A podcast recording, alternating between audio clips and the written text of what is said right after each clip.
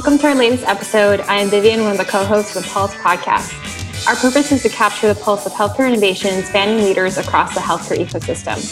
Today, we're super excited to have Connor Hailey, CEO and co founder of Axle Health, as our guest today. Prior to founding Axle Health, Connor ran product and engineering at Enter Medicare and was a software engineer at ZocDoc and Shout. He has spent his career dedicated to expanding access to care through innovative care delivery models. Connor's entrepreneurial roots started when he attended Columbia University and invented Flick, which he presented back then at CES, an annual trade show held in Vegas. Founded in 2020, Axle Health is bridging the gap between virtual and physical care, enabling any provider or healthcare organization to send nurses in home to administer blood draws, vaccines, injections, and other basic services. Axle Health is announcing their recent fundraise of 2.4 million of seed funding led by Pear VC, Woo, with participation from Wisdom VC, Pioneer Fund, Rebel VC, Soma Capital, and Company Ventures, as well as angel investors, including Nikhil Krishnan, founders of Eden Health, Quit Genius, and CareRev.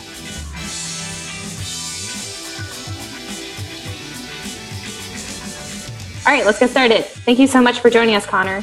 Thanks for having me, Vivian. I'm excited to be here.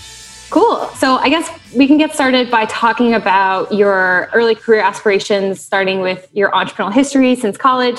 Would love to hear the backstory on that and where you found your founder spirit. Yeah, I think um, as cliched as it may be, um, like many other people, my entrepreneurial journey started with a lemonade stand. I was 10 years old, and I actually like to say that it was the original Uber Eats. I would go up and down the block on my scooter asking the maintenance staff at buildings what they wanted to order. And then I try to get them their deliveries in under five minutes. And I distinctly remember opening up the cash register at the end of the day and seeing $30 in it. And to 10 year old me, I mean, that may as well have been a million bucks. And I had a great time and put a smile on people's faces because it's always nice when a cute little kid delivers you lemonade. Unfortunately, I don't have that superpower anymore, but it was pretty cool to me that I was able to combine these two things. And then when I got to college, that was kind of the next manifestation of this when I created Flick, which was an iPhone case that had a little mirror under the camera that you could flick out, hence the name. And I built an app along with it, an iOS app, so that you could use the app while you were walking and you were able to see what was in front of you. So, like you mentioned, I introed that at CES in Las Vegas. It was a great learning experience. I was only about 19 or 20 years old, so Vegas was pretty boring except for CES at that point. Um, and that actually got me my first job at Shout, which was a YC company started by two guys a couple years ahead of me at Columbia. And uh, after we decided to shut down Shout, I went back to school. I didn't realize that everyone got internships in October, and it was March at this point. point and I needed to find an internship. Luckily, ZocDoc was one of the few companies that was still looking for interns. And I still remember the interview with the CTO. I thought I bombed it, but sure enough, I got the call back and spent two and a half years there. And that was a great experience as well, kind of understanding how to operate in a large organization and, and how you can affect a large organization and push it forward. And then after ZocDoc, I did product and engineering at Enter Medicare, like you mentioned, in the Medicare Advantage space. A fairly self explanatory name. We helped people understand their Medicare enrollment options. There are thousands of plan options in any given county. Uh, so that was pretty meaningful work and then began Axle. Awesome. I guess you've always worked with startups from the very beginning, even at YC. I'm curious, like, what was it like working at your first startup? What made you fall in love with it, or what made you, oh, wow, like, is this something I want to do?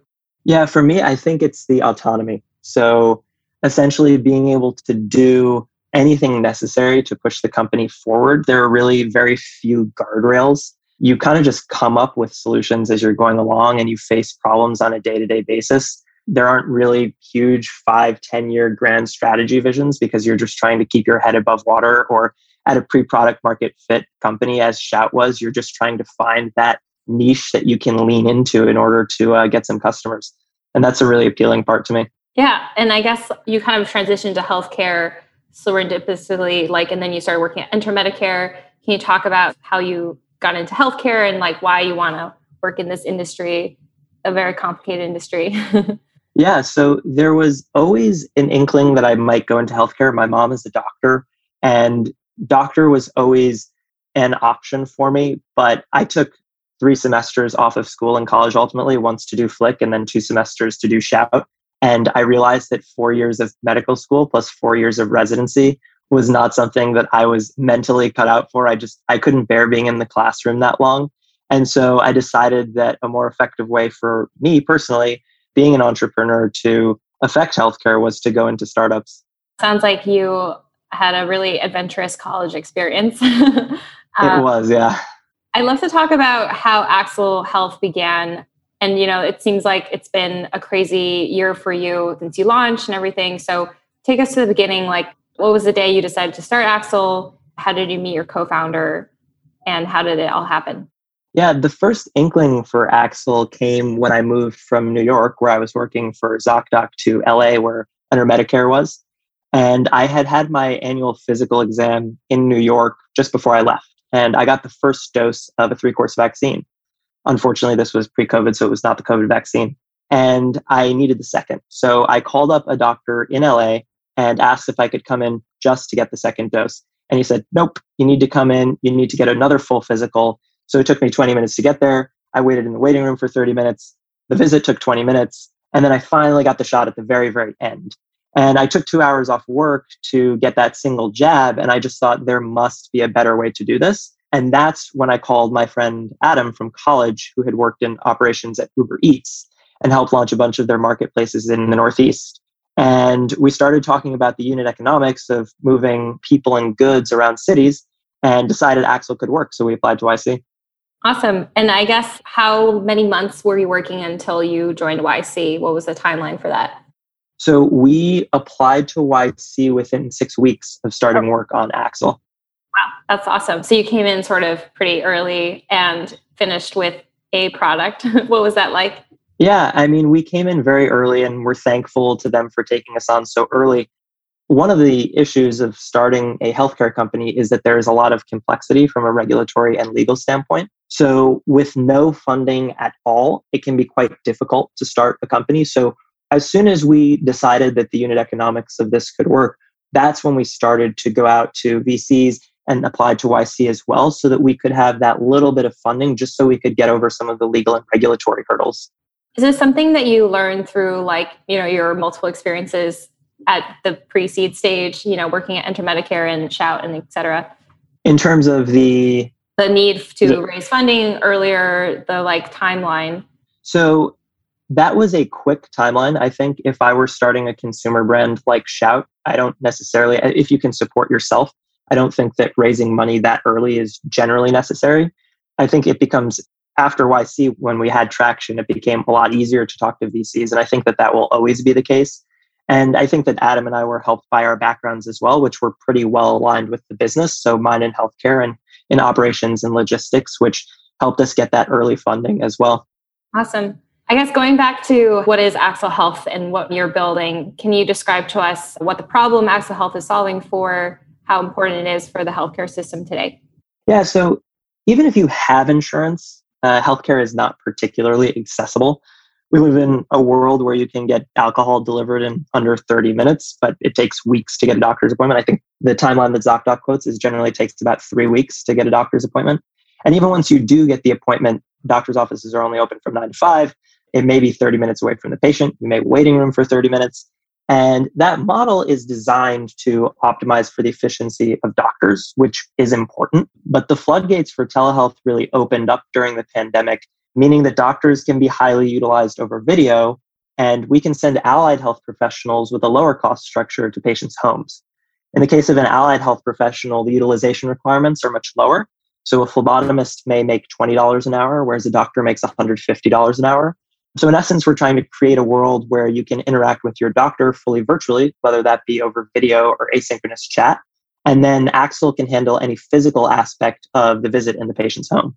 What is the impact to the healthcare system as a whole? Like in my courses that we're in, we talk about the iron triangle. So I'm curious what your perspective is on it sounds like there's obviously cost advantages there. Well, I like to think that Axle is a unicorn model insofar as we can increase access, which helps patients. We can decrease costs, which helps payers.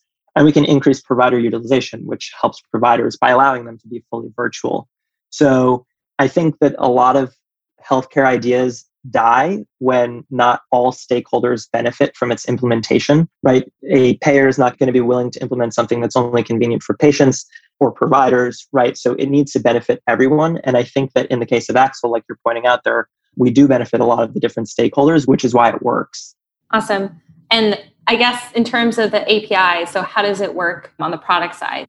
Yeah, Axle is an online offline API, which means the interactions with the API lead to actions in the real world. And we have a dual approach. We help companies that already have their own clinical staff by improving their efficiency in doing house calls. So we provide them with the API that does scheduling, routing, and optimization, and gives a patient experience similar to Uber, where patients can see where their health professional is, what their ETA is, and can communicate with them if necessary.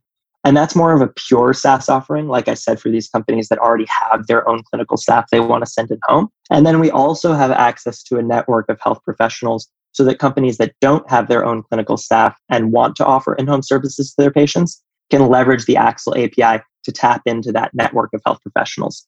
So we want to be a plug and play solution for companies of any size, regardless of whether they do or don't have clinical resources or whatever the case may be. We want to be maximally flexible for them. And what types of services do you mean when you say you provide at home diagnostics or testing? Like, what are specific examples of that? Yeah, we work with clients on a case by case basis to offer the services they want for their patients. So we've gotten requests to do everything from you know as simple as COVID testing to vascular ultrasounds for post-op cardiac patients. So it really does run the gamut. So far, we've partnered with a pretty wide range of companies. Some examples are a wellness brand, a CRO, a Medicare Advantage company, regional labs. So the breadth of industries that the in-home piece applies to is really enormous. Awesome. Sounds like there's a lot of potential to scale in different industries and cases. I'm curious in terms of the go to market. So it sounds like you decided to go B2B and serve as an API rather than working directly with patients. Can you talk about the decision process there, if there was one, on going B2B or B2C? Yeah, we initially thought we might go B2C. We were thinking about what our entry point would be in terms of service, and we quickly realized that the opportunity was much larger if we turned this into an as a service offering. I mentioned we have a CRO, an MA company, labs, there's no way that we could have created all of those, obviously. So, what you were alluding to and the breadth of the industries that can be addressed, we wanted to make sure that we were available to all of them. So, picking a single service or vertical would have kneecapped us in terms of TAM. And I think we can have a greater impact by making what is a very difficult problem, meaning logistics and optimization and supply chain management piece of in home care, and commoditizing it so that as many companies as possible can offer it for all their patients. And when you talk about these partnerships, what are the outcomes and early successes you've seen from these partnerships? Like, what are the results that you've been seeing through your partnerships with the Medicare or the different like home testing agencies? Yeah. So, uh, just as an example, Same Day Health was our first partner. They spun up during COVID and ended up doing tens of thousands of tests per month and have now moved into being a more encompassing virtual care provider. And they weren't doing in home before you know we got in contact with them. So just to reiterate doing in-home is in a time and cost efficient way with a great patient experience is really hard. For example how do you optimize routing so health professionals aren't crisscrossing the city especially because we support visits with two hour lead time? How do you show real-time availability? How do you give patients accurate etas or track health professional mileage so setting this up in house would take thousands of engineering hours and even then this is all we think about right it's what we do all day and same day has seen great results from using Axle. So the patient NPS score of the partnership is 87, which is higher than Starbucks and Amazon. And they've been able to tap into a customer segment that might have fallen off if they needed to go on site for services. So it's both financially good for same day and it's a great experience for patients too. Awesome. Yeah, it sounds like a really big challenge to coordinate everything. I can imagine people's demands are pretty high when it's more of like coming to my home and, and everything working smoothly. Speaking of that, I guess, what are some other challenges you face and how you overcame them in the last? It's only been a year, but would love to hear your early stories there. No shortage of challenges, even if it's only a year. So I don't know if it's a challenge per se, uh, but certainly an early dilemma we faced was how much to lean into COVID testing as a service on Axle. And as we began spinning up operations in January, the vaccine was on the horizon. So we knew, and of course, are still hoping, that the half life of COVID testing is short. And so the question was do we hitch our wagon to something that could go away in a few months or only concentrate on long term use cases that weren't COVID? And personally, I'm a big believer in momentum at a startup and not even really talking about valuation or option strike price or whatever you normally associate with momentum, but really product progress and customer retention. And so the decision I saw was one between building a product for users who interacted with it day in and day out or waiting for the quote unquote perfect use case to come along. And we ultimately decided to support COVID testing on the platform. But with that said, we made sure that the features we built were generic enough to apply to subsequent customers and use cases. And it worked out. COVID testing did provide us with our first customers and allowed us to quickly reach a meaningful product state while also enabling us to handle non COVID use cases we offer now. Yeah, that totally makes sense. You know, we all live in the pandemic, so it's always helpful to, you know, go with the flow and the tailwinds that we have today. I guess moving to uh, your recent fundraise, congratulations. I noticed that, you know, you just finished a fundraising process a few months ago, so it's pretty fresh in your mind, the process, a painful process. Can you talk about what it was like fundraising, sort of what you looked for investors, what advice you may have for people who are going through this process themselves? Yeah, so it was definitely a long process. I enjoyed meeting a lot of investors who were clearly interested in the space and they recognize the value prop of what we're doing. It's definitely a process though. So the spreadsheets, the notes, the follow ups, it did feel like progress in some areas of the company was suspended while we were fundraising. Luckily, it only took us three weeks though from start to finish, but it was a very long three weeks. And then in terms of advice for anyone who's listening and is fundraising, I just say power through the rejections. Our round was ultimately oversubscribed, but on a percentage basis, we received way more rejections than offers. And if you believe in what you're doing, then you shouldn't take a rejection as an invalidation of it. I think VCs would be the first to admit that they see thousands of deals and can't possibly get them all right. I was actually, it was funny when one of our investors, he told us about the concept of the anti portfolio. So the companies that VCs have passed on and then went on to great success. And it was interesting to hear a couple of VCs actually told me that they had passed on a friend of mine who now runs a very successful company. And it was inspiring to see that as successful a company as that is, that some very well respected VCs passed. So I just say keep on keeping on. Yeah, no, I totally get that. After being VC for a bit, we already I can already have my little anti portfolio, but I'm glad that you're in our portfolio. So hopefully that will be in other people's anti portfolio and they will have. Exactly. I guess in terms of uh, other programs that you're part of, how helpful was the YC program for your success? I know you were involved with it in different parts of your career, but curious to hear sort of the accelerator model and how it helped you. YC was invaluable. I mean, I, I do want to give a quick shout out to Michael Seibel, Reshma Khilnani, Gustaf Alströmer, Ralph Gootee. They were our partners and they were absolutely incredible in helping us through the process. I see YC as sort of like school. I consider myself fairly self motivated, but there's nothing like the laser focus that's brought on by giving weekly updates to a group of partners and peers. And that sense of urgency that it instills and the simplicity of the motto, write code and talk to users, is kind of deceptive. It's so easy for a young company to get off track and caught up in stuff that doesn't matter. And I think that YC is very good at making sure that you're focused throughout the three months. Yeah, that makes a lot of sense.